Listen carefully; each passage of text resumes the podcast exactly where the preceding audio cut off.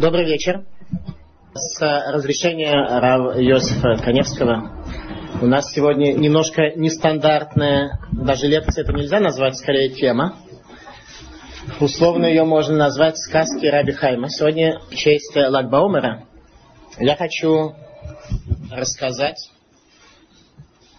еврейские народные сказки. Не только еврейские. Те сказки народов мира и, самое главное, еврейские истории, которые смогут рассказать об иудаизме совершенно под другим углом. Ну, для начала небольшое предисловие. Каждый из нас, людей, которые вернулись к Торе, имеет, наверное, какую-то свою определенную историю. Поэтому первая, наверное, сказка или сказание. Я хочу рассказать, как я оказался первый раз сам на еврейской лекции. Было это в 1981 году, в Ленинграде, на квартире Лавцвила Сармана. Когда в однокомнатной квартире собралось порядка 70 человек, и к концу лекции, лекция была, как сейчас помню, о шаббате. Первый раз в своей жизни я услышал, что такое шаббат. И к концу лекции постучались. Ну, мы подумали, что раз для 70 человек есть место, наверное, для одного еще тоже найдется место в однокомнатной квартире на севере Ленинграда. Когда мы открыли дверь, там оказался не один человек. Там было много. Были люди в милицейской форме, в военной форме КГБ и в штатском, с повязками дружинника. Именно дружинники и давали указания всем остальным о том, что же нужно делать. Таким образом, первый раз я оказался задержанным КГБ, и, соответственно, это был 80-й год. И, оказавшись задержанным первый раз, я задумался о том, что, наверное, в еврейской традиции есть что-то такое, что нас так сильно преследует. Нет никакой другой, наверное, причины объяснить, зачем такое большое количество занятых людей из органов госбезопасности, КГБ, конторы глубинного бурения, как недавно меня научили. Значит, в этом что-то есть. Я начал интересоваться и нашел для себя. И дальше за 7 лет отказа, более 40 раз я был задержан КГБ, 2 раза сидел в следственной тюрьме. Во всяком случае, я вернулся к Торе благодаря сотрудникам того самого комитета, которые мой интерес к еврейской традиции, к еврейству смогли пробудить. Если бы всего этого не было, то не знаю, как бы все это произошло. Сегодняшняя наша тема, посвященная Лагбаумеру, который будет у нас завтра, сказки рабби Хаима. Ну, начнем с русских народных сказок. Существует несколько русских народных сказок, которые имеют самое что ни на есть глубочайшее еврейское значение. При этом у них нет никакого значения для тех народов, которые их рассказывают, в частности для русского народа. А именно сказка, ложь, да в ней намек и так далее. Но если ты видишь сказку, которая совершенно никакого намека нет, и совершенно она учит чему-то очень странному, и вдруг оказывается, что каждая мельчайшая деталь имеет глубочайшее значение в еврейской истории, то тогда мы можем прийти к следующему умозаключению, что Ноах или Ной, мы говорим, что все люди братья, что имеется в виду, что все потомки Ноаха. И Ноах перед своей смертью попытался передать всем народам знания о едином Боге. Таким образом, это сохранилось у еврейского народа в результате объединения Торы письменной и Торы устной. Что касается народов мира, то они сохранили только устную форму. А какая форма самая легкая и доступная для рассказа о больших глубоких ценностях, это сказки. Так вот, первая сказка, которую хочу вам рассказать, сказка об Аленушке и братце ее Иванушке. Мое утверждение, сейчас я напомню сказку для тех, кто давно уже вышел из этого возраста, а до возраста бабушек и дедушек еще не дошел. Я напомню, в чем суть сказки. И утверждение такое, что в ней нет ничего разумного с точки зрения народов мира, зато нет ни одной идеи в иудаизме, которая в этой сказке не была бы отражена. Все, что есть в иудаизме, есть в этой сказке. Ну, напоминаем.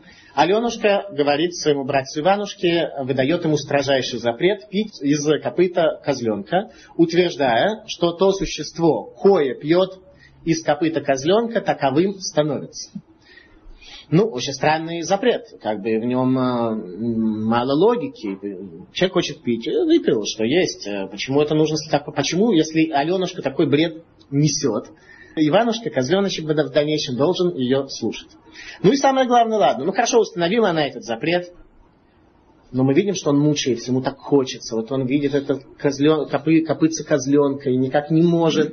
И, наконец, он так мучается, не выдержал, выпил. Возникает вопрос, в чем проблема, что он все-таки сказка русская, народная, правильно? В России нет воды, нет рек, озер. Это что, пустыня Сахара, что ли, где было запрещено из копыт козлов пить? В чем потребность? Почему йецер ара настолько заставляет? Почему так это нужно? Ну и, наконец, после этого выпил он из копытца, сразу же стал козлевичем.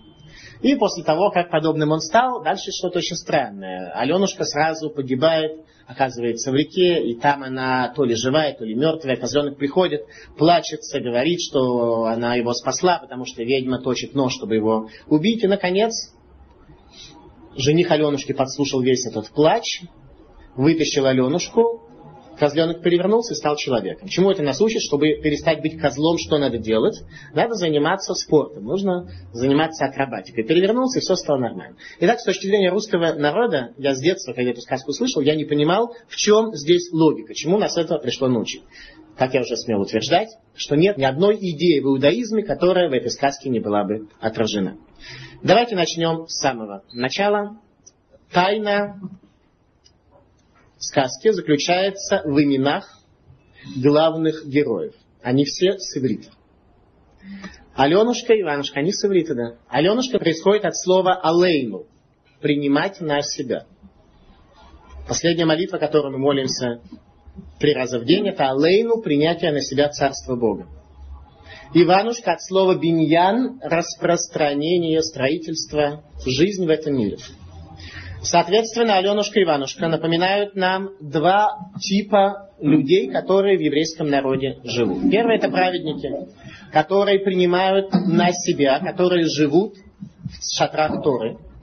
Второй – это народ, который занимается строительством, находится в этом мире и в нем живет.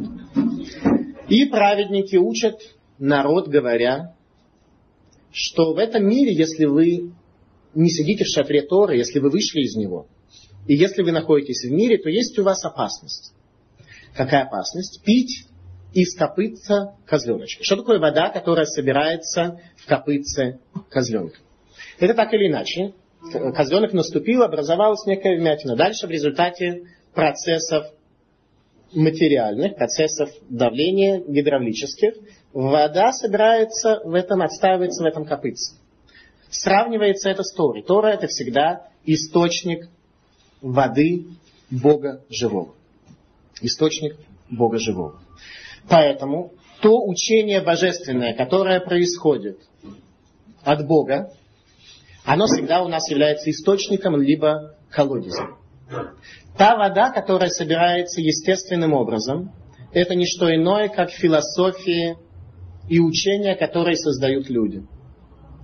Поэтому мудрецы Торы говорят еврейскому народу: если вы находитесь в этом мире, и вы невольно оказываетесь в ситуации, когда народы мира на вас влияют, когда вы пропитываетесь их влиянием, вы должны не пить эти учения, собранные в результате самых, что ни на есть, физических процессов мышления человека. А вы должны пить воду только из источника. И козленочек мучается.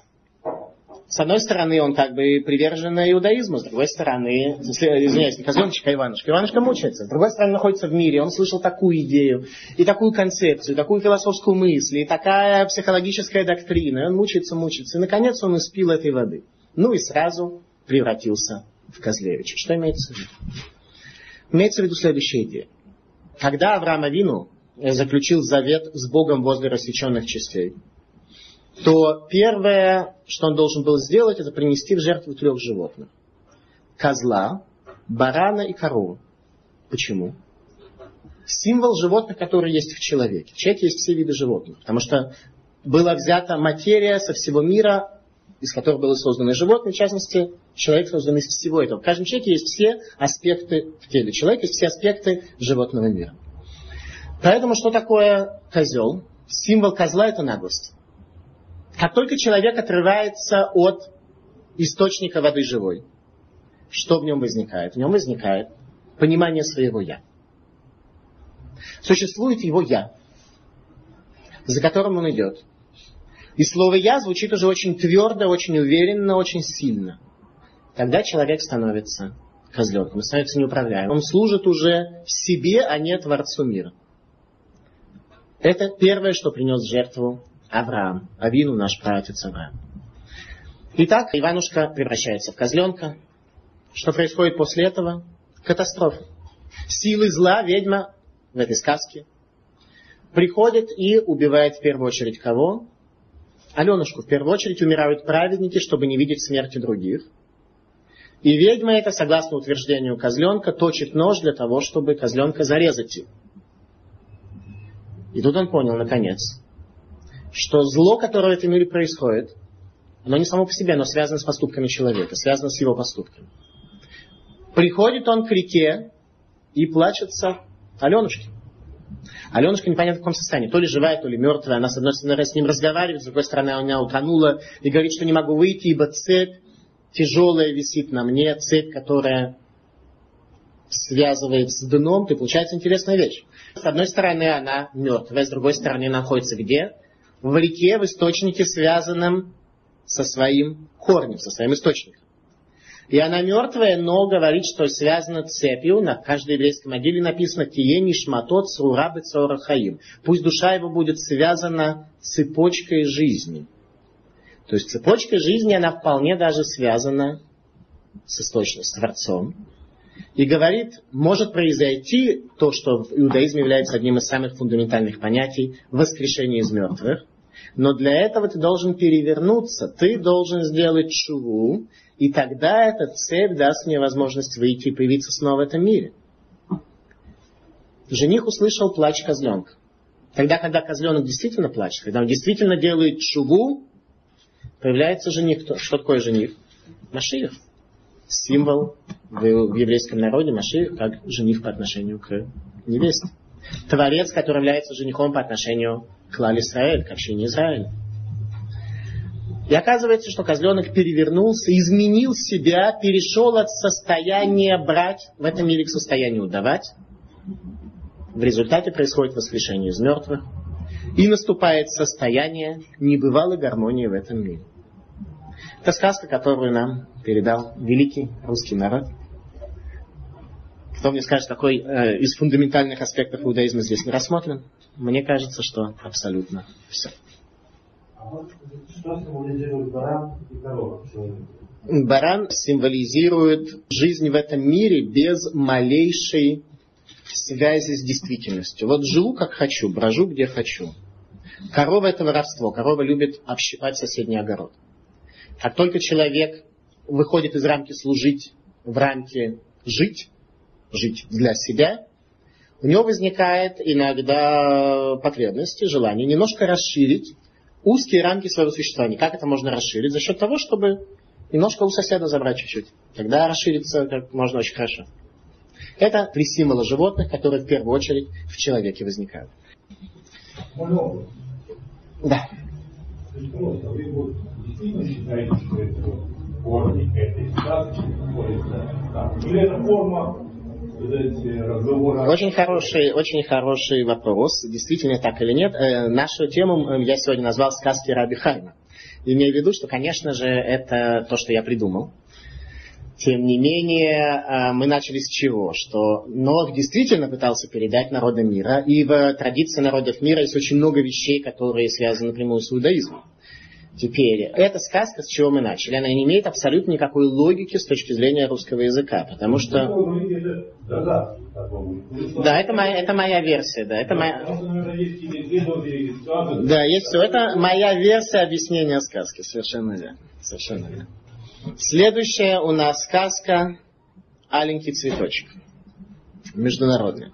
Все помнят, да, что некий человек оказался на острове, куда путь в результате кораблекрушения, путь был туда только в одну сторону, в результате он находит цветок, который является самым красивым на свете.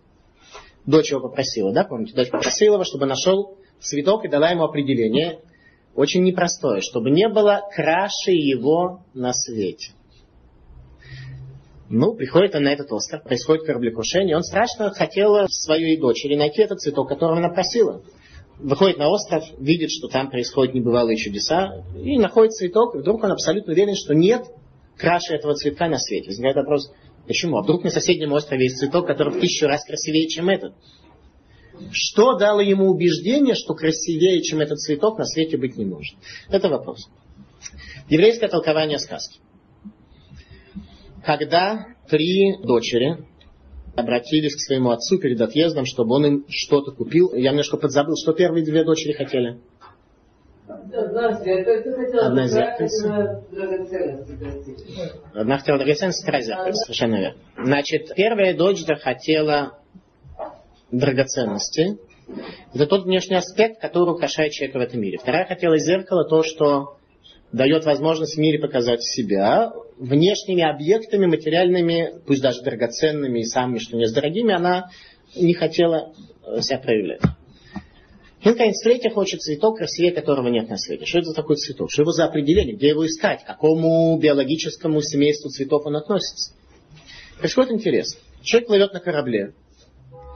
И вдруг происходит буря. Суть моря в иудаизме — это хаос. Хаос, на котором человек может плыть, имея определенный корабль. Как то сказал царь Давид, что «Райоце бесфинот бемаем рабим рем иру эт масей рашем ве нифлот бемецула». Те, кто спускаются в кораблях на море и делают в море великую работу, те увидят спасение Бога и великие чудеса. Когда человек не живет в этом мире, как в море, которое шатает его и бросает его, как бревно, из стороны в сторону, когда человек создал себе внутри своего мира управляемый корабль, который плывет туда, куда считает нужным человек, вот тогда человек удостоится того, в результате своей работы, чтобы увидеть творение Творца и чудеса в глубоких водах. Так сказал царь Давид. В связи с этим получается, что человек, несмотря на шторм, отец этих дочерей, плывет. Попадает он на остров и видит, что остров работает по принципу полупроводника. В одну сторону продвинуться можно, а назад нельзя. Назад нельзя. Приходит он на остров и видит там цветок, красивее которого нет на свете. Что это за остров? Ганеден, будущий мир. Что это за цветок, красивее которого нет на свете? Это дерево жизни. Как можно прийти к умозаключению, что нет красивее цветка на свете? Потому что такое дерево жизни? Дерево жизни обладает способностью исправить в человеке то зло, которое объединилось вместе с добром в результате того, что первый человек отведал от дерева познания добра и зла. Что такое дерево познания добра и зла? Дерево объединения добра и зла. И когда человек отведал от этого дерева, добро и зло пересеклись и объединились вместе. Ибо знание, не знание добра и зла, а познание добра и зла. Что такое познание? Объединение. Ибо знание на деревьях не растет. Чтобы получить какое-то знание, нужно очень тяжело и много работать. А вот смешение и объединение действительно определенные плоды определенным образом осуществить могут. Таким образом, есть у нас еще один плод Эцахаим, дерево жизни, которое обладает способностью того, что добро в состоянии исправить это зло, и человек становится вечным. И как только человек видит это дерево, он понимает, что краше дерева нет на свете. Потому что все остальные деревья, все остальные цветы не обладают какими-то медицинскими способностями, какими-то обладают внешней какой-то красотой и прочее. Это то дерево, которое приводит человека к вечности, исправляя все то зло, которое в человеке существует. И увидел он это дерево, что оно самое красивое на свете. Как было на острове? Читались мысли. Это тот остров, где читаются мысли. Где читаются мысли в Ганедене. Это тот остров, где есть полное изобилие, где не нужно работать для того, чтобы это изобилие получить. Что это за место? Ганеден. Олам Раба. В Олам Азе нужно работать. Нужно работать за все. В Олам Аба все готово. Это не место работы. Здесь, в этом мире, у нас Олам Атикун — место исправления, место работы, где мы должны исправить себя, исправить тот мир, с которым мы связаны. В Олам Аба уже ни одной заповеди исполнить нельзя. Стало быть, каждый человек получает там по заслугам. И стало быть, у каждого есть все, что ему по заслугам положено и в чем он нуждается. Там читали мысли, но зато прямого контакта там не было. По ряду причин. Что там было? тот главный обитатель этого острова давал ответы черным огнем на красном огне, как это было при даровании Торы на горе Синай. Определенные картины, когда Бог хотел визуально изобразить какие-то картины, то делалось это черным огнем по красному огню. Вот именно так и писали сказки про маленький цветочек. И, наконец, все знают историю, что девушка оказалась на острове, она опоздала и так далее, и видит она чудовище умирающее.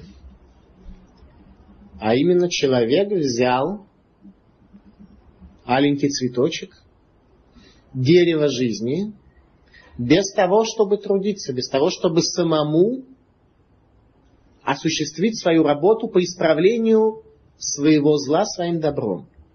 Этот мир больше существовать не может, он готовится к уничтожению. И тогда, когда она появилась, и видит она, что это чудовище умирает, она его поцеловала, и в результате чудовище превратилось в красивого принца. Всегда, почему это меня учит с точки зрения, так сказать, народов мира, которые эту сказку сохранили. Потому что девушки должны приходить на остров к чудовищам и их целовать. Это хорошая сказка для психиатрической больницы. Учить, что в этом есть какая-то мораль или этика. Ну, чудовище, можно там о нем заботиться, хорошо относиться. Кто сказал, что нужно с ним, так сказать, интимную близость осуществлять. Это уж совсем что-то странное. И вдруг он превращается в принца, означает, что ему для этого было нужно. Что такое чудовище? Это все, что для нас чудно, да? Даже само слово «чудно» — это то, что сокрыто от тебя. То, в концепциях которого ты разобраться не можешь. Когда ты видишь некие явления, которые ты как творение не способен проанализировать и понять. Для тебя это чудовищно. Когда же у тебя возникает с этим контакт, когда ты сможешь перейти к более высокой действительности, то вдруг то, что для тебя раньше было чудовище, чуждое, страшное, непривычное, неприемлемое превращается в красивого принца. Тогда, когда у тебя уже есть контакт, есть понимание, есть видение гармонии и прочее. Эта сказка учит нас тому, что есть аленький цветочек в этом мире, и к нему только нужно стремиться своей работой, своей борьбой, добра против своего зла. Подчеркиваю, не со злом соседа нужно бороться, что сосед не в том месте машину запарковал и тебе мешает, а со своим собственным злом. А по поводу соседа есть тоже заповедь. Сказано «Хухех тухех атамитеха». Убеждением убеди ближнего своего. Да, ты можешь влиять на других, но только каким образом? Только так, как он готов тебя слышать. Не орать, не кричать, не преследовать, не давить, а только обратиться к нему на таком языке, чтобы он был в состоянии его услышать, его принять и измениться. Это сказка народов мира. Третья сказка, на сегодня которую я хочу рассказать, сказка греческая, которую я, когда готовил сказки, я летел в Афины, как раз на самолете, и в самолетном журнале прочел следующую сказку.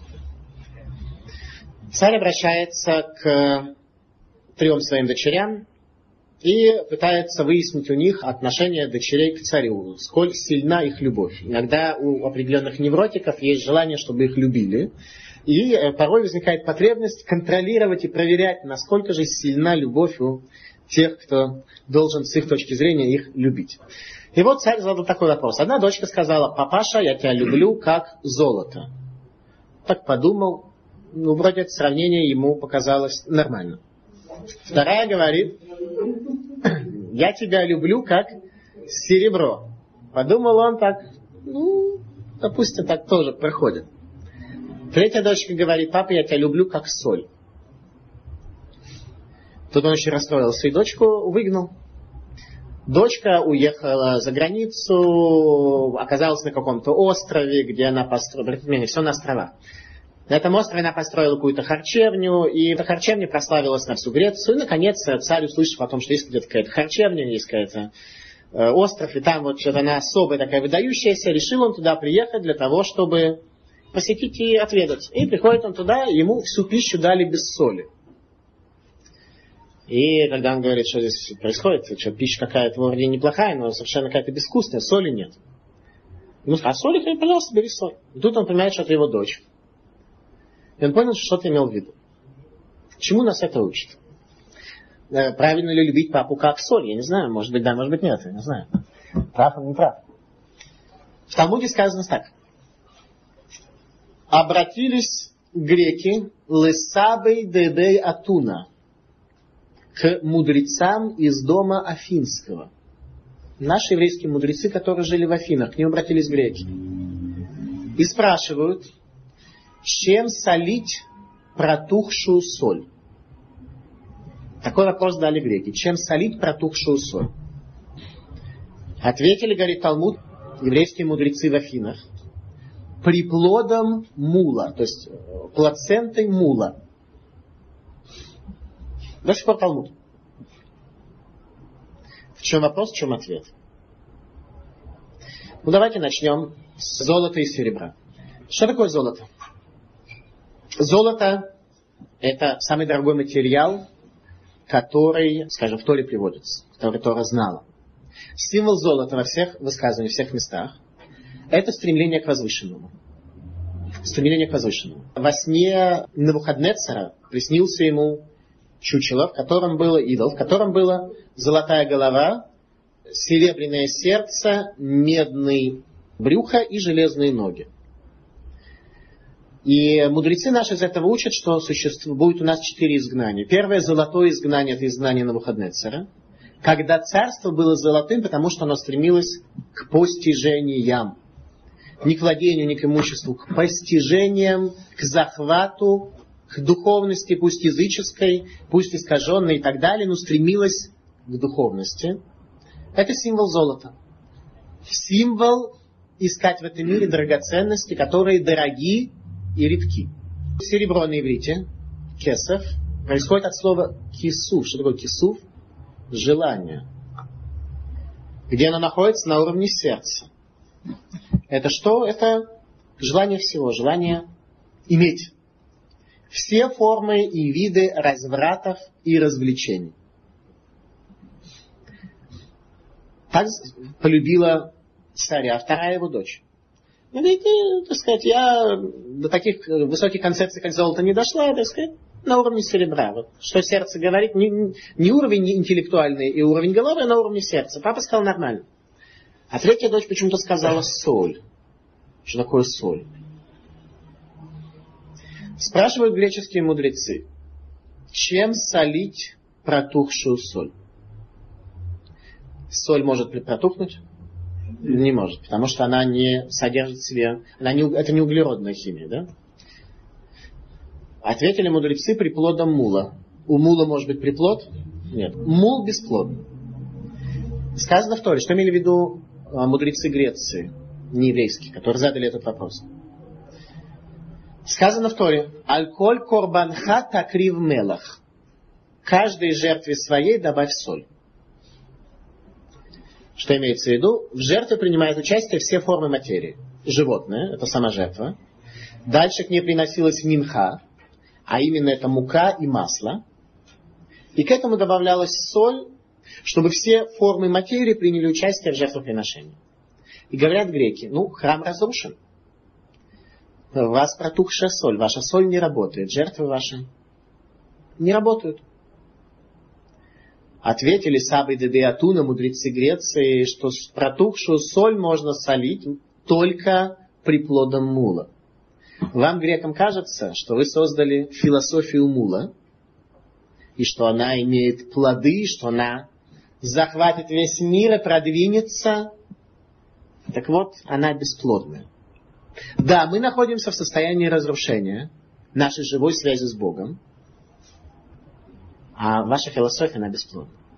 Связь между греческим фольклором и еврейской верой. На этом я хочу закончить со сказками народов мира. У нас есть еще еврейские какие-то сказки, но время жмет. Еврейские истории. Для начала я хочу сформулировать некий принцип о том, что все еврейские истории имеют определенный общий знаменатель. Какой? Все еврейские истории обычно, практически на 100%, сохраняют в себе два элемента. Первое, они рассказывают о людях, которые находятся в состоянии миссирус нефиш, самопожертвования ради Бога Израиля. Второе, это истории, которые раскрывают Бога. истории, которые показывают, как некоторое сочетание факторов, которое само по себе произойти не могло никогда, вероятность равна к нулю, они таки произошли, и рука Бога таким образом раскрывается. В иудаизме нет рассказов о том, как жил человек, и он стал очень крутым, и у него было много денег, и он смог эксплуатировать весь мир, и имел богатство, здоровье, все были ему рабами и так далее. Это традиционное сказание язычников. О том, как человек развивает свое «я», это сказание язычников. Если вы откроете газету Financial Times или Wall Street Journal, будут рассказы только такие. Ни одного другого рассказа не будет, только такие. И так ежедневно. Вы не найдете ни одного еврейского рассказа, подобного рассказам сыновей Эдома. Наши истории не о том, как человек становится крутым и как он приходит к власти и эксплуатирует других, а только о том, как он свое «я» возвышает настолько, что оно работает во славу Бога. Давайте начнем с истории. Первая история такая. Еврейские сказки. Первая история такая. В одном месте жил-был один человек, который с утра до вечера изучал Талмуд. И была у них страшная бедность. Страшная бедность. Жена обращается к нему и говорит: давай, может, что-то как-то сделаешь, может, как-то из бедности выйдем. Он говорит: что я могу сделать? Куда я могу пойти работать? У меня никаких нет вариантов вроде. Что я могу сделать?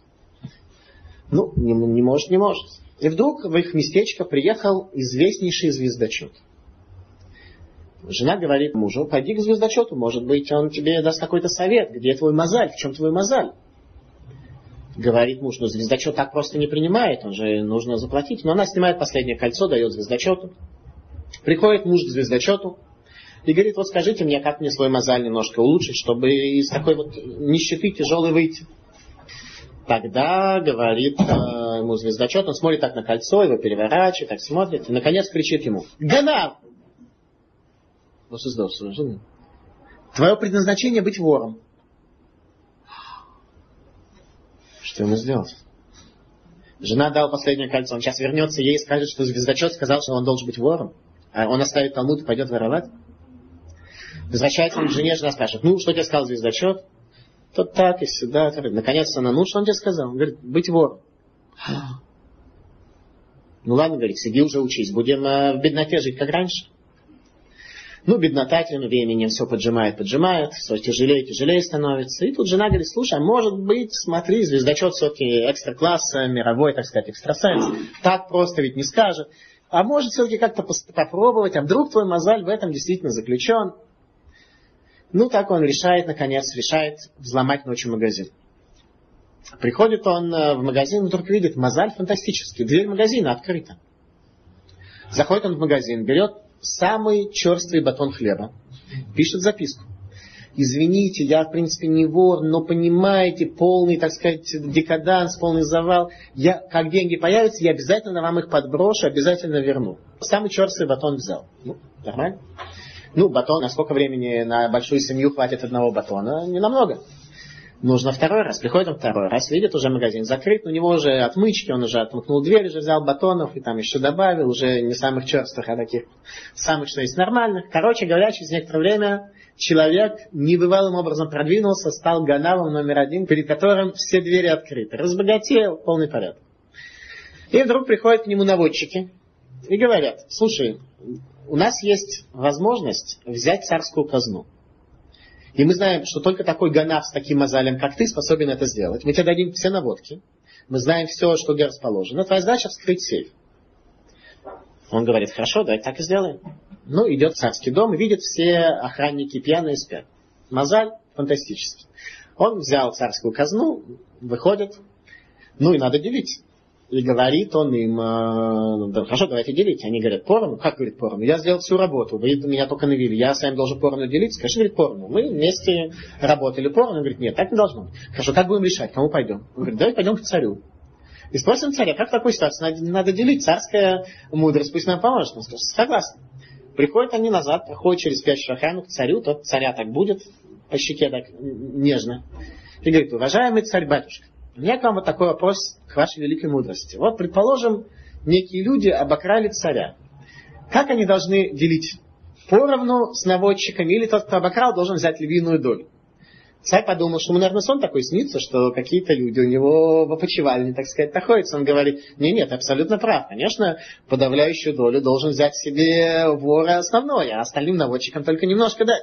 О, спасибо, царь-батюшка, великой вашей мудрости и так далее. В общем, откланялись, ушли. Утром царь понимает, что это не сон. Ну, сотрудники госбезопасности тут же получают указание поймать, догнать, найти. Ну, ловят его, присудили к высшей мере наказания и ведут его на эшафот. Собираются люди посмотреть, как все это будет. Великого ганава номер один страны, так сказать, поймали. Его ведут на эшафот. И вдруг он видит, что в первом ряду сидит звездочет с огромным мешком на спине и смотрит на все происходящее. Тут набрасывается на него, на звездочета, этот ганав говорит: Ты, какой же ты звездочет? Что ты видел? Ты мне такой мозаль предсказал. А что сейчас? Что происходит? Что с этим мозалем? Сейчас я погибаю. Говорит звездочет: ты что, не видишь, что у меня большой мешок на спине? Какой мешок на спине? О чем ты говоришь? Почему есть вообще твой мешок? А ты знаешь, что у меня в мешке? Какая разница у тебя в мешке?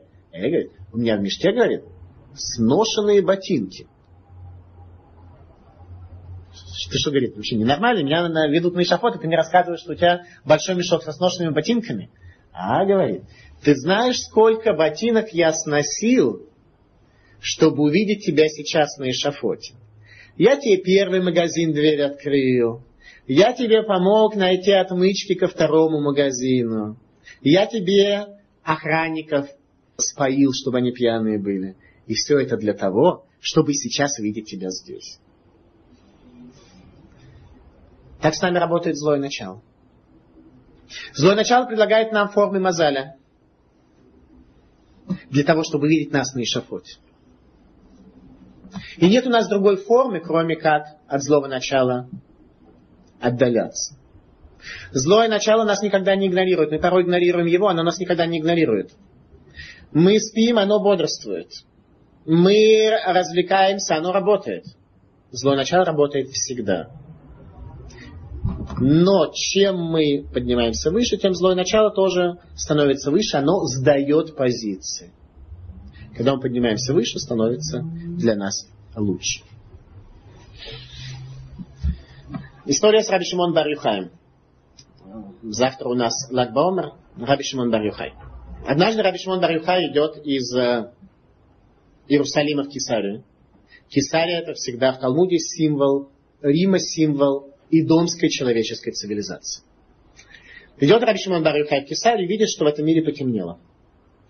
Понимает он, что сейчас произойдут какие-то глобальные изменения. И видит он, как в этот мир, к этому миру приближается ангел уничтожения, который несет с собой 70 факелов. Соответственно, 70 народам мира. Обращается к нему Рабби Шимон Бар-Йохай и говорит, что здесь происходит. Он говорит, получил задание, мир уничтожить. Говорит ему Рабби Шимон Бар-Йохай, поднимайся назад и скажи Творцу, что в заслугу праведников мир можно спасти. Сказали, так сказать, надо исполнять, поднимается назад. Расскажет Всевышнему, встретила человека, который меня отослал. Говорит ему Всевышний, спускайся и уничтожай. Видит Рабби Шимон Бар-Йохай, снова потемнело в этом мире, снова приближается ангел с 70 факелами. Обращается он к нему и говорит, поднимись на небо и скажи, что в заслугу Рабби Шимон Бар-Йохая мир можно спасти. Ну, ангел такой, как бы, кто дает приказы, тот, кто его видит, кто вообще понимает процессы, понятно, что он может давать ему приказы. Он видит, что дали такой приказ, поднимается на небо. Говорит, извините, тут есть человек, который не допустил. Спускайся, говорит, Бог, уничтожай. Видит Рабби Шимон Бар-Йохай в третий раз, что потемнело. Говорит ангелу, смотри, убирайся назад. Если ты это сейчас не сделаешь, я установлю декрет, так что ты не сможешь подняться и погибнешь вместе с миром. Ангел поднялся назад и уже не возвращался. Это комментарий, который приводится на Мишну в Перкей Авот. Если ты исполнишь волю Бога как свою, тогда Он исполнит и твою волю как свою. Подобное могло произойти только с людьми, у которых «я» равно нулю, которые являются абсолютно светлыми, которые видят процессы, происходящие в этом мире, и воля «я» которых является неотменной частью воли самого Творца. Следующая история. Есть такое в иудаизме понятие «меда кенегед меда». Мера за меру. Как человек в этом мире поступает, именно так ему и воздают.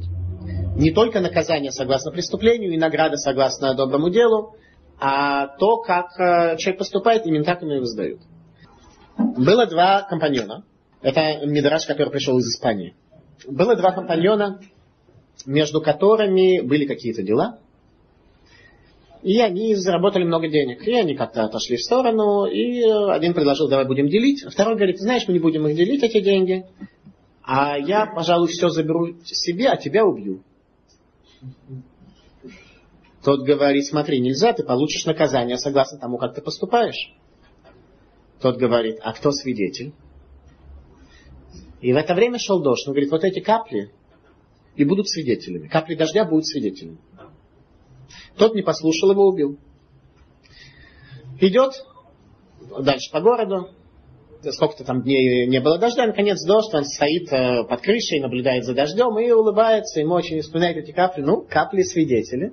Посмотрим, как же оно все это исполнится. Как они будут свидетелями. Что произошло в это время? В это время был царь, который переоделся в обычную одежду, решил походить по городу, посмотреть, как там народ живет, о чем разговаривают и что они делают. Он переоделся и со своей охраной так ходит по городу. И тоже дождь, он тоже под эту беседку забрался. И видит, стоит человек и ухмыляется. Царю это дело не понравилось. Он подходит к нему и говорит, мужик, а ты чего здесь смеешься? Тот как-то ему слегка даже нахамил и сказал, смеюсь за свои деньги и так далее, имею полное право смеяться в удобное мне время. Ну, царь подумал, наверное, он понял, что я царь. И по этому поводу он так ухмыляется, значит, так ко мне относятся граждане. Ну, тут же дал охране указание его схватить и допросить. Тот говорит, да нет, я вообще не знаю, я вообще здесь в этом городе первый раз, я вообще не знаю, кто здесь царь, я вообще ничего не знаю. А чего ж тогда смеялся? Он начал что-то выдумывать, придумывать, и говорит, не, все это не так. Ну и, наконец, он вынужден, выбили из него рассказ о всей этой истории. Царь говорит, ну, раз это так, конечно, тебя надо казнить. И казнили. Капли будут свидетельствовать. Меда кенегед меда, мера за меру. Царь Шломо, когда строил храм, существовала одна тяжелая задача инженерная. Нужно было построить жертвенник из камня. Из обработанного камня. Но жертвенник нельзя было обработать и изготовить при помощи металла. Почему? Потому что написано, что аль-таниф алав барзель, что жертвенник является орудием мира, и нельзя обрабатывать металлом, который является орудием войны. Поэтому жертвенник невозможно было сделать металлом. А как ты обработаешь камень? Гладко обработанный камень, из которых сложен жертвенник. Как ты его обработаешь? И было одно чудо, которое было создано, как написано в перке Авот, уже после создания человека, в конце шестого дня творения, непосредственно перед наступлением шаббата. Это червь по фамилии Шамир. По фамилии. Червь под названием Шамир. Его, соответственно, вклали на камень, и он гладко грыз этот камень, пока тот не превращался в квадрат. Такое чудо, которое пропало после строительства первого храма. Теперь, где этого червя найти? Он не то, что он, как в России, копнешь, перед рыбалкой копнешь землю, и оттуда черви вылезают. Нет, в Израиле червя найти такого, особенно Шамира, не так уж и легко. И царь Шломо дает указание Биньяху Бен Йеояда найти червя. Ну, где он найдет? Биньяху Бен Йеояда, военачальник, министр обороны. Самые сложные философские вопросы царь Шломо давал министру обороны, а не министру культуры, кстати. Чтобы мы поняли, что такое оборона была с точки зрения евреев. Идет Биньяху бен Йеояда и решил, что надо для того, чтобы найти этого червя, обратиться к тому, кто все знает, Ашмадай, царь чертей. Биньяху достал Ашмадая, царя чертей, идут они вдвоем искать этого червя. По дороге они заночевали у кого-то старика со старухой. И старик со старухой так приняли Биньяху, военачальника царя Шломо, с таким уважением. У них были две кровати, они уступили их царю Шломо и черту. У них была единственная корова, они напоили их молоком этой коровы. Наутро Биньяху бен Йеояда поблагодарил старика со старухой А черт дотронулся до коровы, и она умерла. Ну, Биньяху ничего не спросил, пошли дальше. Идут они дальше. Какой-то человек сносит старое здание, чтобы на его месте построить новое. Три стены уже снес, осталась одна такая кривая, покошенная. Этот человек увидел Биньяху Бен Йеояда и черт, и начал их почему-то ругать, проклинать и так далее. Тут черт дотрагивается до его стены, и она выстраивается ровная, новенькая, как положено. Тут уже Биньяху не выдержал и говорит: твоя чертова душа, скажи, как ты мыслишь? Старик со старухой, которые оказали нам милосердие, ты убил у них корову. И этот, который нас ругал, проклинал, ты построил ему бесплатно стену. Как ты мыслишь? Говорит Ашмадай, царь чертей: смотри, ты видишь мир глазами человека, а я вижу мир совершенно другими глазами. Поэтому я тебе объясню. Старуха должна была наутро умереть. За то, что они оказали нам доброе дело, я убил у них корову. И то искупление и страдания, которое это в результате принесло, продлило жизнь старухи еще на 3 года. Она получила заслуги. Этот человек, если бы он вынул еще 2 камня, он обнаружил бы небывало богатый клад. Я ему построил стену, и этот клад не найдет ни он, ни его потомки никогда. Это показывает нам, как мы мыслим. Когда у нас умирает корова, мы в истерии. Кто в истерии, кто в истерике, каждый в чем-то. Кто-то легко страдает, кто-то ощущает свою потерю. Когда нам бесплатно строят стены, мы все ликуем и радуемся. Иудаизм учит нас совершенно другому. Что картина мира намного более сложная. Что Исурим и Хаприм, страдание приводит к искуплению. Человек меняется судьба в результате страданий. Это взгляд евреев на боль, на болезнь, на страдания. Следующая еврейская история. Скрипичная музыка. Жил-был однажды один принц у одного царя.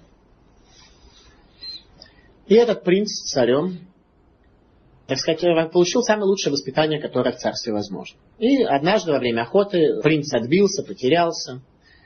Долго плутал по лесу, вся его одежда изодралась, изорвалась, испачкалась. И, наконец, он вышел куда-то в какую-то деревню и спросил: извините, как тут до дворца добраться?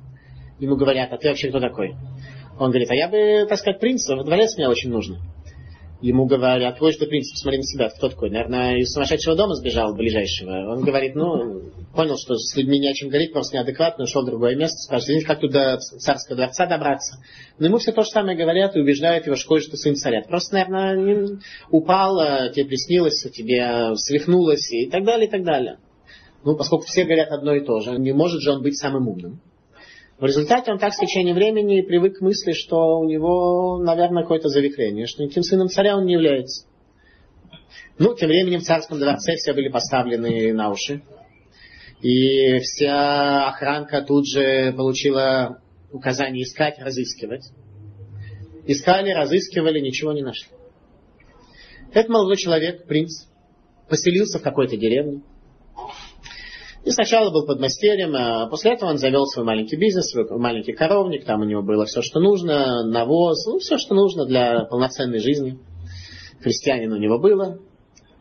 И уже спустя много лет царь не отчаялся, что пропал его сын, его принц, его единственный наследник.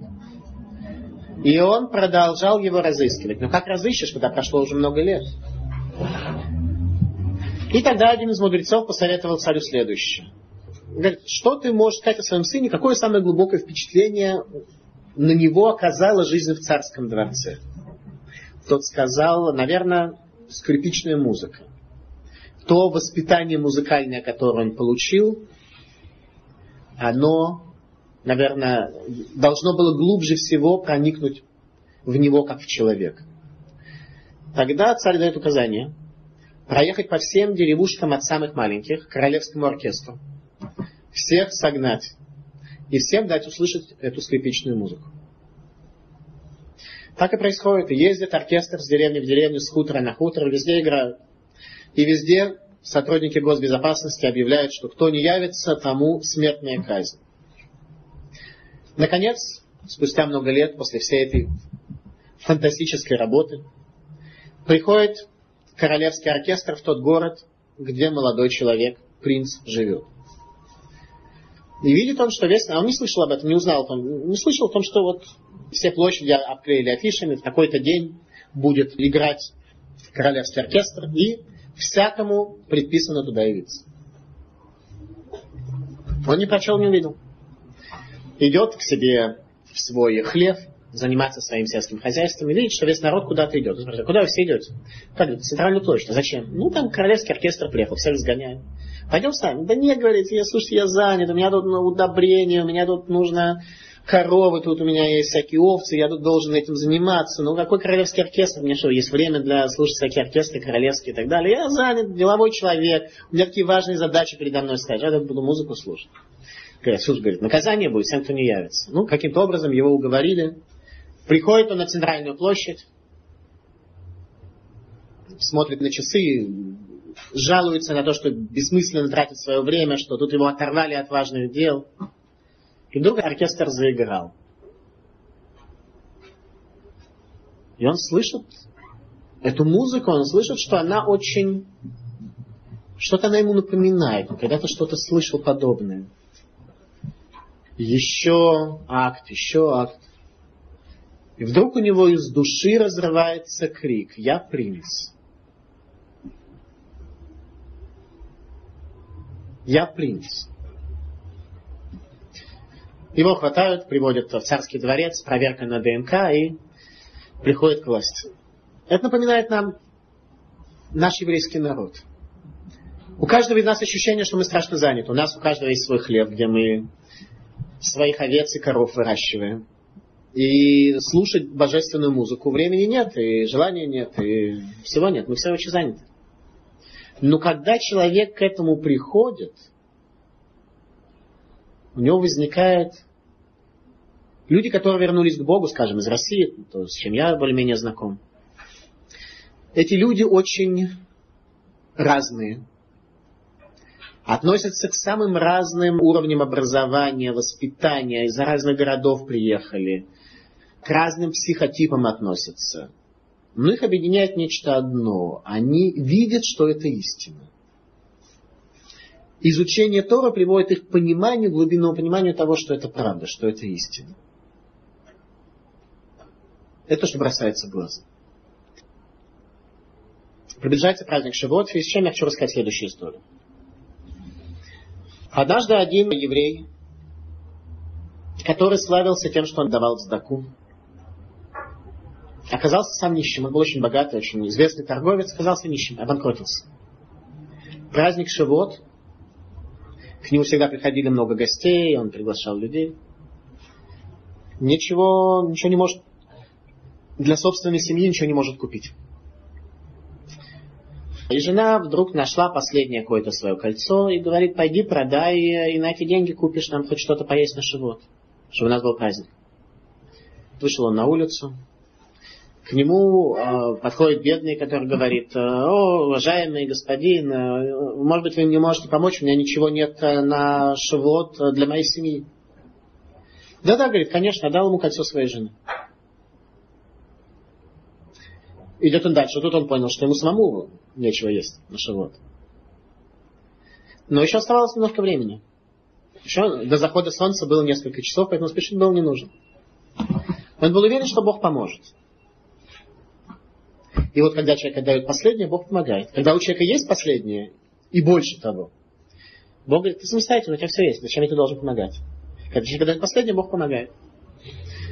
Пошел он на рынок, думал, может, удастся какой-то бизнес сделать, не имея ни копейки денег, ничего. Приходит он на рынок, к нему обращается кто-то и говорит: слушай, у меня тут есть один старый такой сервиз, такой, ну совсем, может быть, продашь его где-то? Он у меня уже лежит на рынке месяцами, я его сбыть не могу, не знаю, что с ним делать. Он говорит: ну смотри, я буду иметь в виду. А какой сервис он показал? Смотри, я буду иметь в виду, если что-то... Ну, в принципе, это не, абсолютно непродаваемая вещь. Говорит: ну, я буду иметь в виду, если вдруг кто-то захочет или попросит. Только он сделал 20 шагов в сторону, подходит к нему визирь царя и говорит: слушай, тут царь очень хочет, чтобы у него древний такой вот особый сервис появился. Если вдруг ты слышал о том, что где-то есть такое, царь заплатит за это фантастическую сумму. Тот говорит: да, у меня как раз есть сервис, я вполне могу его принести. Приносит царю сервис, который он купил за несколько копеек, и получает фантастическую сумму. Такие чудеса происходят с людьми тогда, как я говорил, когда осуществляется миссирус нефиш, самопожертвование человека ради истины. Тогда с ним происходит чудо. Тот, кто живет в материальной жизни, тот, кто живет своим «я», он просто чудо недостоин. Поэтому у него, как у всех людей, он идет, 8 часов отрабатывает, получает свою зарплату. Кто выше, кто ниже, в зависимости от гаммы всяких факторов. Выйти за рамки этого мира может человек, за рамки сжатого бытия в этом мире может человек, который вышел за сжатые рамки своей материальности. Тогда у него складывается судьба совершенно иначе. В последние века у нас в еврейском народе широко распространены так называемые хасидские истории и литвакские истории. Они очень разные. Литвакские. Есть хасидим, есть митнагдим. Да? Те, кто митнагдим на хасиду. Не согласен с хасидизмом, не согласен с этим методом. Я из Вильнюса, поэтому отношусь к тем, кто митнагдим, не согласен с хасидизмом. И я хотел бы рассказать пока в рамках нашей сегодняшней лекции, в чем разница между хасидскими и миснагидскими историями. Они очень разные. Они принципиально разные. Я скажу в чем. Хасидские истории в основном рассказывают о том, как хасидские рэбби были настолько великими людьми, что они делали чудеса. И чудеса совершенно сверхъестественные, выходящие за рамки всей нашей духовной практики. Они там в небесах ворочали, так сказать, целыми там столпами, и в результате спасали человека от всякой беды, которая у него может быть, самым что нерациональным способом. Литовские истории не всегда рассказывают про людей, совершенно не про мудрецов первого эшелона, а про людей, которые мосрим эт навшам, жертвуют собой ради истины, и их жизнь выходит за рамки материальных ограничений этого мира. Приведем пример. Одна из классических хасидских историй, история следующая. Их очень много, и они все одинаковые, как братья-близнецы. Все одинаковые. Я приведу одну историю. История была такая. Перед Песахом евреев в Европе очень часто обвиняли в кровавых наветах. Перед этим Песахом я в литовской прессе опубликовал мою большую статью о том, почему евреи не едят кровь христианских младенцев. И в самом начале я задал вопрос. Статья называлась так: едят ли евреи кровь христианских младенцев? Сначала я задаю такой вопрос. А подходит ли для выпекания матцы кровь не младенца, а человека, скажем, среднего возраста или старика? И как иудаизм относится к крови мусульманина, или представителя другой религии, или даже светского человека.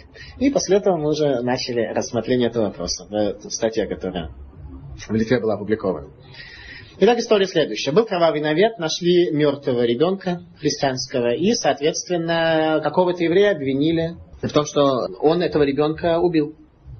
Тогда хасидский раввин пришел к этому еврею, которого уже готовы были приговорить к смертной казни, уже приговорили. Перед смертью его посетил хасидский раввин, который говорит: завтра тебя оправдают. Тот говорит: у меня смертный приговор, завтра приговор приводит в исполнение. Что значит меня завтра оправдают? Завтра тебя оправдают. На завтра видит, что вместо того, чтобы вести его на публичную казнь, его возвращают назад в здание суда и освобождают. Что такое? Говорит: ребенок ожил. Что значит ребенок ожил? Вот убитый ребенок живой и рассказал, что его убил не ты, а какой-то там не еврей. Что ж, ребенок ожил? Сам-то он знал, а обвиняемый знал, что ребенок мертвый. То он знал, что он руку свою не поднимал на него, но он видел этого ребенка, он там как проходил, не знаю, как он оказался там, он-то видел, что ребенок мертвый. Приходит он к этому рэбби, задает ему вопрос: что вообще происходит, что это за история? Он говорит: смотри, я тебе расскажу одну историю. С моим учителем была такая история. Однажды жил богатый еврейский купец. И у него было много имущества. И он своего сына отправил учиться в одну из лучших ешив. И с течением времени он умер, пока сын находился за границей. И когда сын вернулся назад, то управляющий его отца, не еврей, подделал документы так, как будто отец все свое имущество передает управляющему.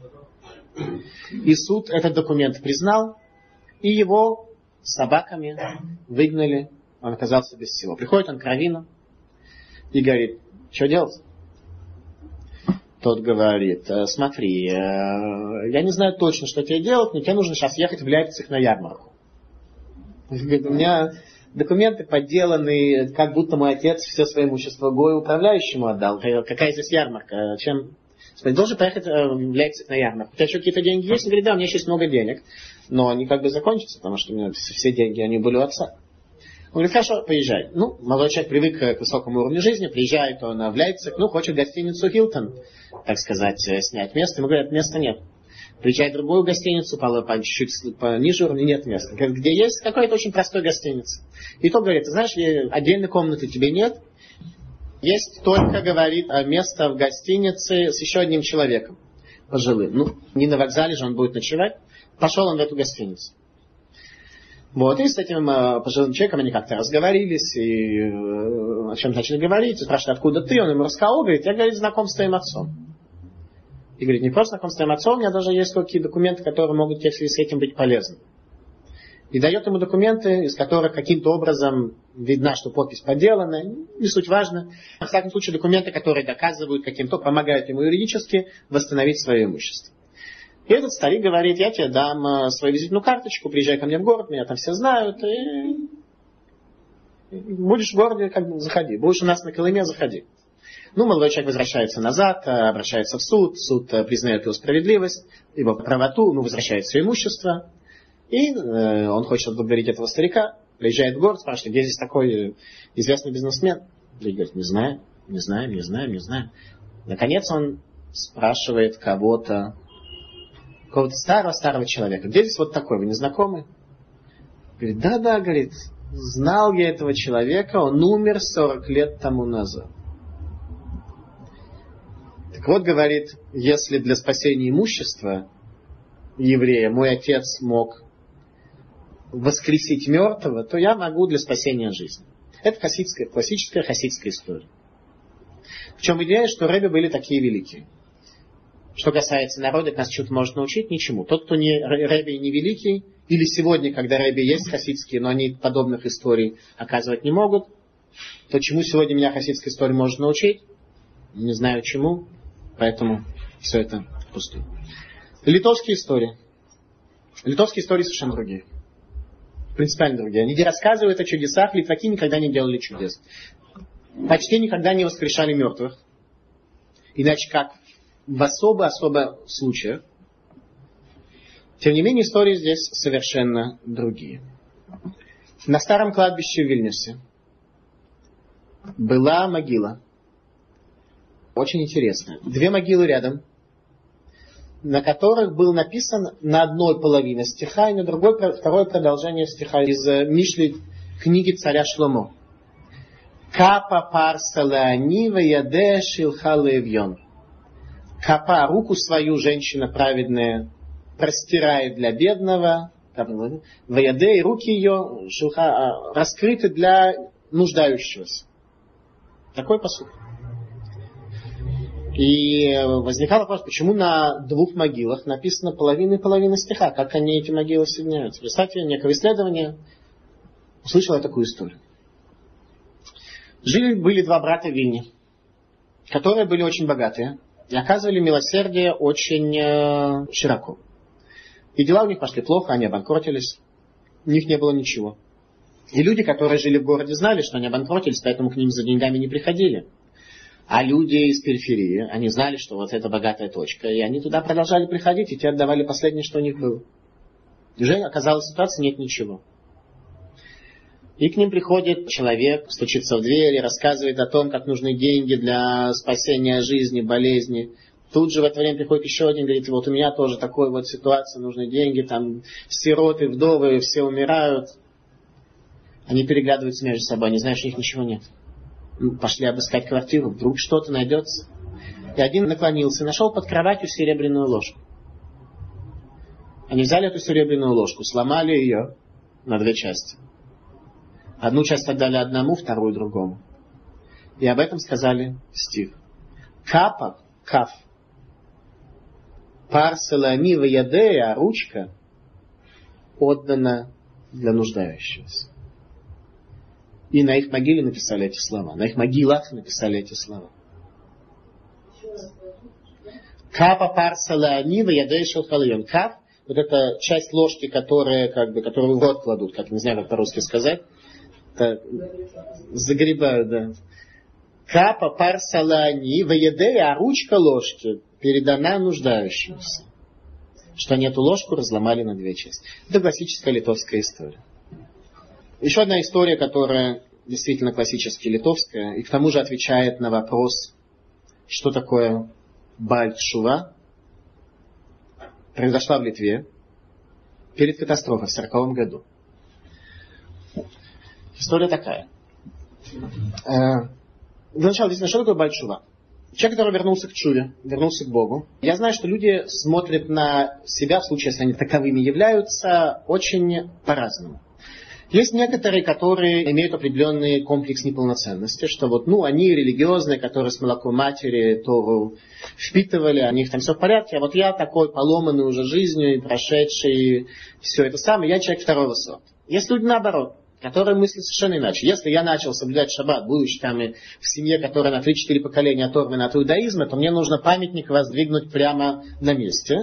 И все остальные эти израильтяне, которые там местные аборигены и прочие, они вообще мне в подметке не годятся, и у меня еще и высшее образование к тому же. Я взял две крайние позиции, да, понятно, что есть много промежуточных. Тем не менее, что такое точно Бааль Тшува? Как на это смотреть? Есть одно высказывание, которое много-много лет не понимал. Сказано так, что место, до которого достигает Бааль Тшува, полный праведник там не может оказаться. Я не понимал значения этих слов. Если Бааль Тшува начал с более низкой точки, и он поднялся выше, чем полный праведник, то понятно, что ему положена за это большая награда, за его поступки и так далее, и так далее. Если Бааль Тшува не дошел до уровня полного праведника, что значит, что там, где был Бааль Тшува, там полный праведник не может оказаться. Что имеется в виду? Объективно, ты обогнал или не обогнал? Если обогнал, обогнал, не обогнал, не обогнал. Понятно, что если человек начал снизу и поднялся выше, то ему всякая честь и хвала, и доля в будущем мире, и все остальное. Но догнал или нет? Что имеется в виду? Произошла такая история в еврейском местечке Тельс, Тельшай. В Тельс был известный человек Рав Мотл Пергаманский, который был Бааль Тшува, соответственно, где-то в 1920-х годах, тогда, когда возвращение к Тшуве было еще очень немодно. Люди еще не отошли так далеко от Торы, чтобы к ней возвращаться. Мы уже, оторвавшись на энное количество поколений, уже, так сказать, поняв, что, к счастью, нас это не привело, некоторый небольшой процент людей задумывается о том, чтобы вернуться к еврейским корням. А в те времена это еще был наоборот, только процесс оставления Торы. И Рав Мотл Пергаманский был, может быть, первым Бааль Тшува, в самом случае известным, 20 века. Когда в 1940 году пришла советская власть в Литву, то все еврейские структуры были закрыты. И тогда Рав Мотл Пергаманский с Моэлем ездят по местечкам и делают обрезание. И однажды в Йом-Шиши, в пятницу, едут они на поезде, пока они говорят о Торе, поезд прошел их остановку. И они поняли, что они не смогут на шаббат попасть в Тельс. Тогда Моэль вскрикнул: «Рав Мотл, мы заблудились». Говорит Рав Мотл на идыше: «Аид блайншт ништ». Еврей не может заблудиться. Что еврей не может заблудиться? Мы приехали на нашу остановку, где мы будем в шаббат. Что наши семьи об этом не знают, что произойдет, что, как мы будем. Рав Мотл говорит: «Аид блайншт ништ». Еврей не может заблудиться. Вышли они на следующей остановке. Пытаются у нееврея спросить, где здесь евреи. Оказалось такое место, где евреев немного. Обращаются они к одному, скажи: «Ты не знаешь, где здесь евреи?» Он говорит: «Нет, не знаю». Спрашивают второго: «Скажи, пожалуйста, ты не знаешь, где здесь евреи?» «Барух Ашем, не знаю». Спрашивают третьего. Наконец, 10-й человек говорит: «Да, пойдешь налево, направо, потом налево, направо, найдешь там еврея». Идут они налево, направо, как он им сказал, стучатся в дверь, евреи открывают. Рав Мотл говорит: «Скажите, пожалуйста, мы тут оказались в ситуации, что нам шаббат негде провести. Можно у вас шаббат провести?» Тот смотрит и говорит: «Скажите, а среди вас нет Моэля, который может сделать обрезание?» Да, говорит, работал, вот он как раз мой. Еврей начал плакать. Скажите, говорит, а вы не Ильяу Ханави? Вы не пророк Ильяу? Рабон говорит, да нет, я Модла из Тельза, меня знают, я не пророк Ильяу. Еврей начал плакать. У меня в прошлый шаббат родился сын. Я не знал, как ему можно сделать обрезание. Говорит Рав Мотл Пергаманский. Об этом я сказал. Аид блайншништ. Еврей не может заблудиться. Если ты еврей, ты не можешь заблудиться. Тот человек, который бааль тшува, если он бааль тшува, то Творец идет ему навстречу больше, чем полному праведнику. И он может удостоиться того, что по жизни он не может заблудиться. Если бааль тшува направил сам своим выбором, не живет механически в рамках Торы, мицват анашим милумада, когда человек автоматически, механически заповеди исполняет. Когда человек прошел сквозь совершенно другую обратную сторону жизни, то в такой ситуации аид блайншниш, еврей не может заблудиться. И здесь Бог идет навстречу бааль тшуве намного больше. Еврейские анекдоты. Евреев, конечно, полно всяких анекдотов, которые особенные. Один анекдот, который мне больше всего понравился, анекдот такой. В одной деревне жило два приятеля, начнем так. Поп и раввин.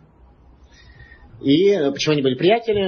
Попу было интересно как бы с умным человеком поговорить, а раввин боялся того, что если он с попом не будет играть в приятельство, то против евреев могут быть гонения. Поэтому они были приятелями. И поп все давил на раввина и говорит: прими христианство, ты с твоими способностями сильно продвинешься и так далее. А в качестве довода, почему надо принимать христианство, он говорил очень просто. Ведь большинство не может ошибаться. Вы, евреи, преследуемые, униженные и так далее. А мы, как бы, весь христианский мир, очевидно, что большинство не может ошибаться, не может заблуждаться. Заблуждаетесь вы. Наконец раввин говорит: дай мне 3 дня, я тебя отвечу на вопрос, готов ли я принять христианство. Ну, поп обрадовался, 3 дня, можно подождать. Он мучает, как же, что... если бы раввин явно не колебался там, и так далее, так он бы четко сказал нет. Ну, а вдруг тогда он получит такие медали, ордена там, от своей церкви и так далее. Он был буквально, как в 3-й день он ждет, конечно, что-то будет. И вдруг ему кто-то стучится и говорит: слушайте, батюшка, раввин, ваш приятель раввин с ума сошел. Как с ума сошел? Это очень просто, говорит. Он стоит на центральной площади города, смотрит на небо и восхищается. Что говорит, восхищается? На какое небо смотрит? Ну, понял, что надо приятелю помочь. Поп идет к раввину на центральную площадь и видит, что раввин смотрит на небо. И действительно, ой, посмотрите, какая картина. Поп смотрит на небо, какая картина? Что? Говорит, ну, слушай, говорит поп раввину, пойдем, ты что-то унижаешь, люди на тебя смотрят, ты здесь как-то это... Пойдем, я тебе, может, психиатр, может, как-то успокоиться, может, я не знаю что. Ну, как бы пытается его так увести из такого позорища. Ну, сами понимаете, что если на центральной площади поп и раввин, то весь город... медленно подтянулся к центральной площади. И вдруг раввин говорит: достань, ты смотри, какая картина, такое раз в 1000 лет можно увидеть. Я что такое, что на мне? Говорю, как смотри? Там, смотри, Бог, ангел Михаил, ангел Гавриэль. Такая картина, такой человек может увидеть раз в 1000 лет. Поп смотрит на небо, смотрит на раввина, смотрит на людей.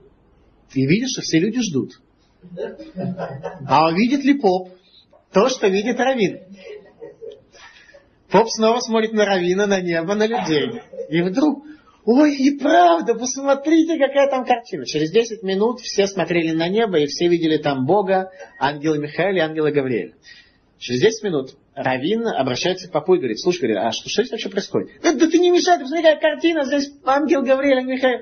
Говорит раввин: что, серьезно? А где? Да вот же. Да, говорит раввин, а я ничего не видел.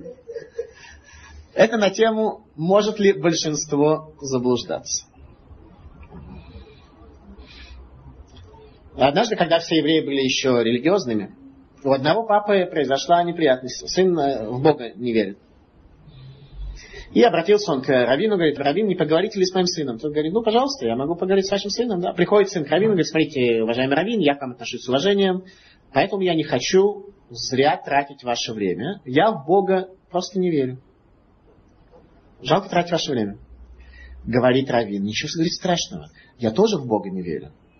Как, говорит рэбби, это же ваша работа. Смотри, в такого Бога, в которого ты не веришь, я тоже не верю.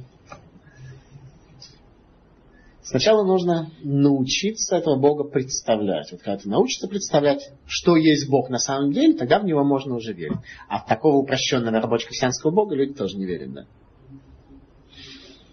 В заключение я хочу рассказать такую историю. Однажды жил-был один человек, который был праведным, нормальным евреем, но только Тору не учил. Ему задали вопрос: а чего ты Тору не учишь? Он говорит: вы знаете, а я иврита не знаю. Ну, тогда на русский язык еще ничего не было переведено, поэтому без иврита, так сказать, goodbye, Чарли, как говорят. Иврита не знаю. Ну, хорошо. Вроде довод.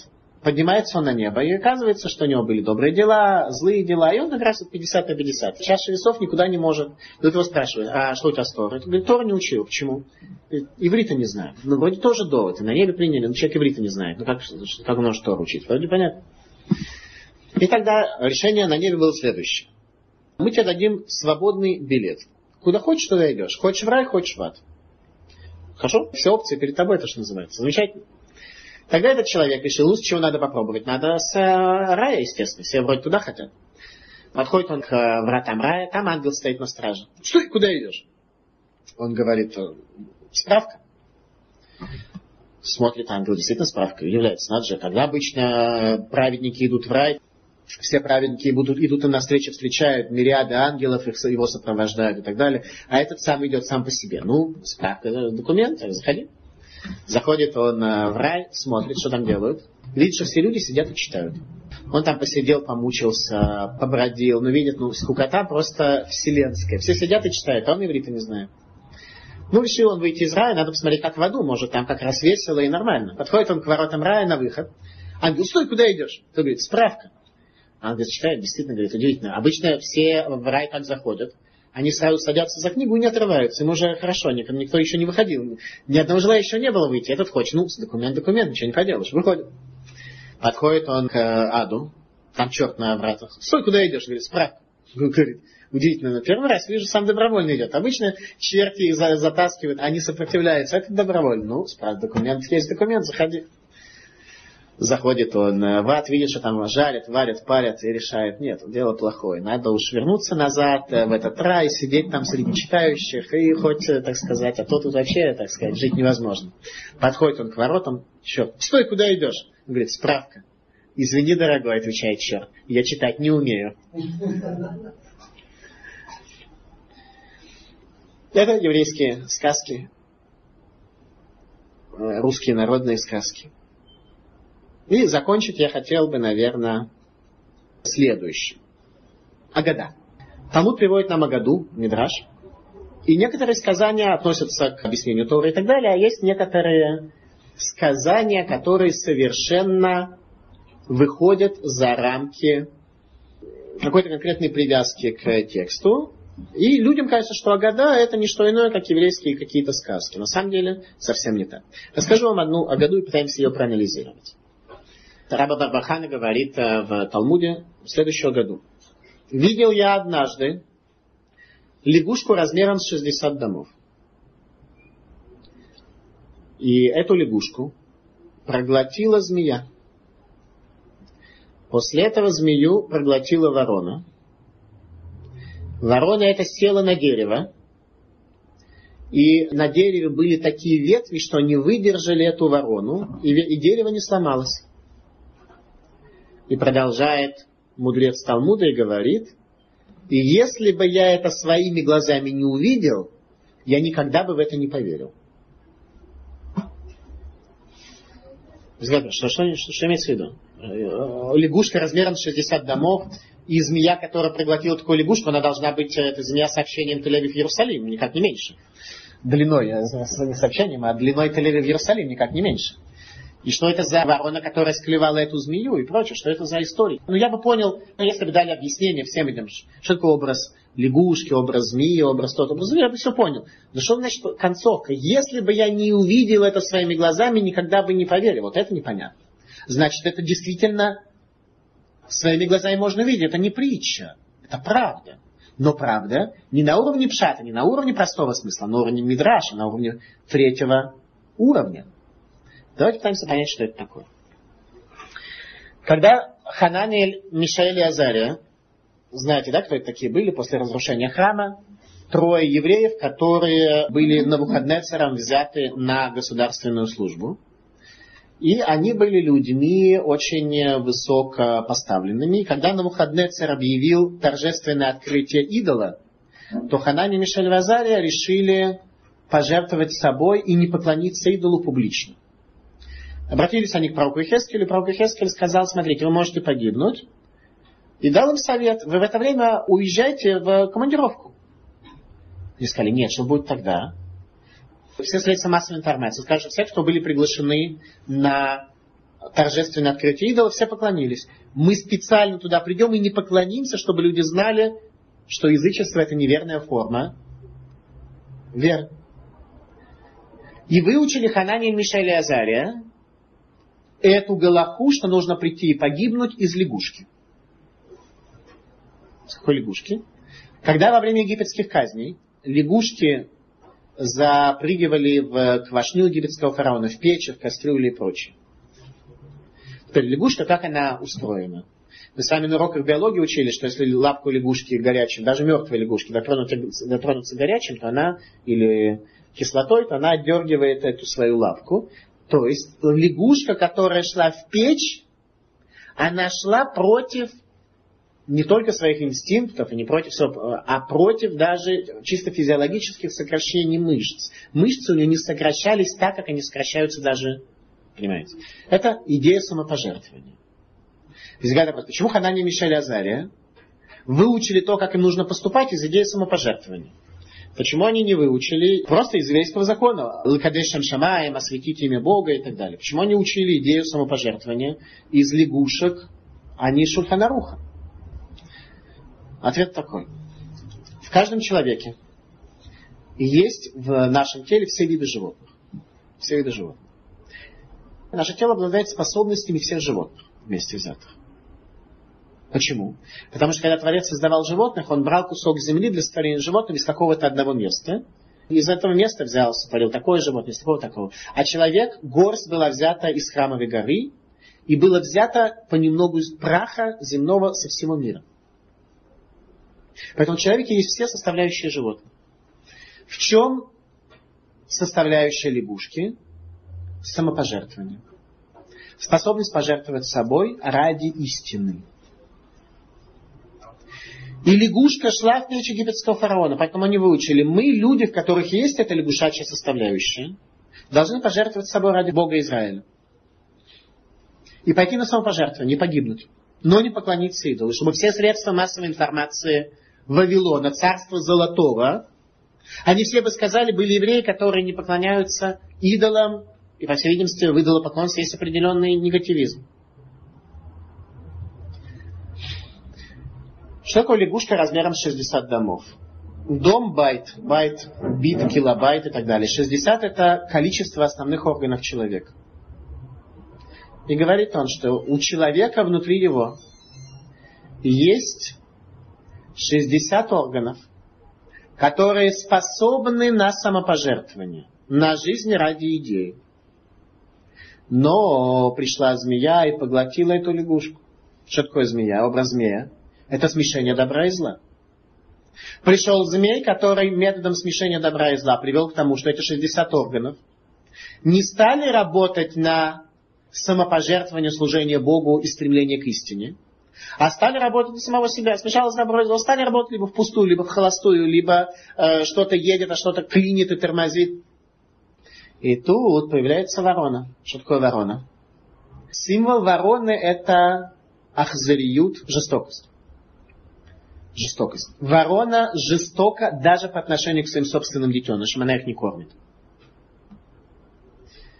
Так вот, если ты свою жестокость направишь не на своего соседа, а направишь на то, чтобы она заклевала твоего собственного змея, который в тебе же осуществляет смешение между добром и злом, и не дает лягушке твоей функционировать, то эта ворона сможет твоего змея склевать. А откуда тебе взять такую силу, чтобы ворону всегда легко направить на соседа или на кого-то, но не на самого себя? Откуда взять такую силу? А этот ворон сидит на дереве, у которого такие прочные ветви, что они не сломаются под тяжестью этого ворона. Это дерево Торы, которое может привести тебя к тому, что ты всю эту вот силу твоего разрушения направишь против своего зла, и ты станешь человеком гармоничным и цельным. Так вот, какая сила этого дерева, какая сила этой Торы, которая может дать тебе возможность исправить себя. И сказал мудрец Талмуда: если бы я все это не видел, я бы в это никогда не поверил. Если бы я по отношению к себе все это не сделал, я бы не поверил, что это так работает. Вот это объяснение Мидраша. Спасибо за внимание. Пожалуйста, вопрос.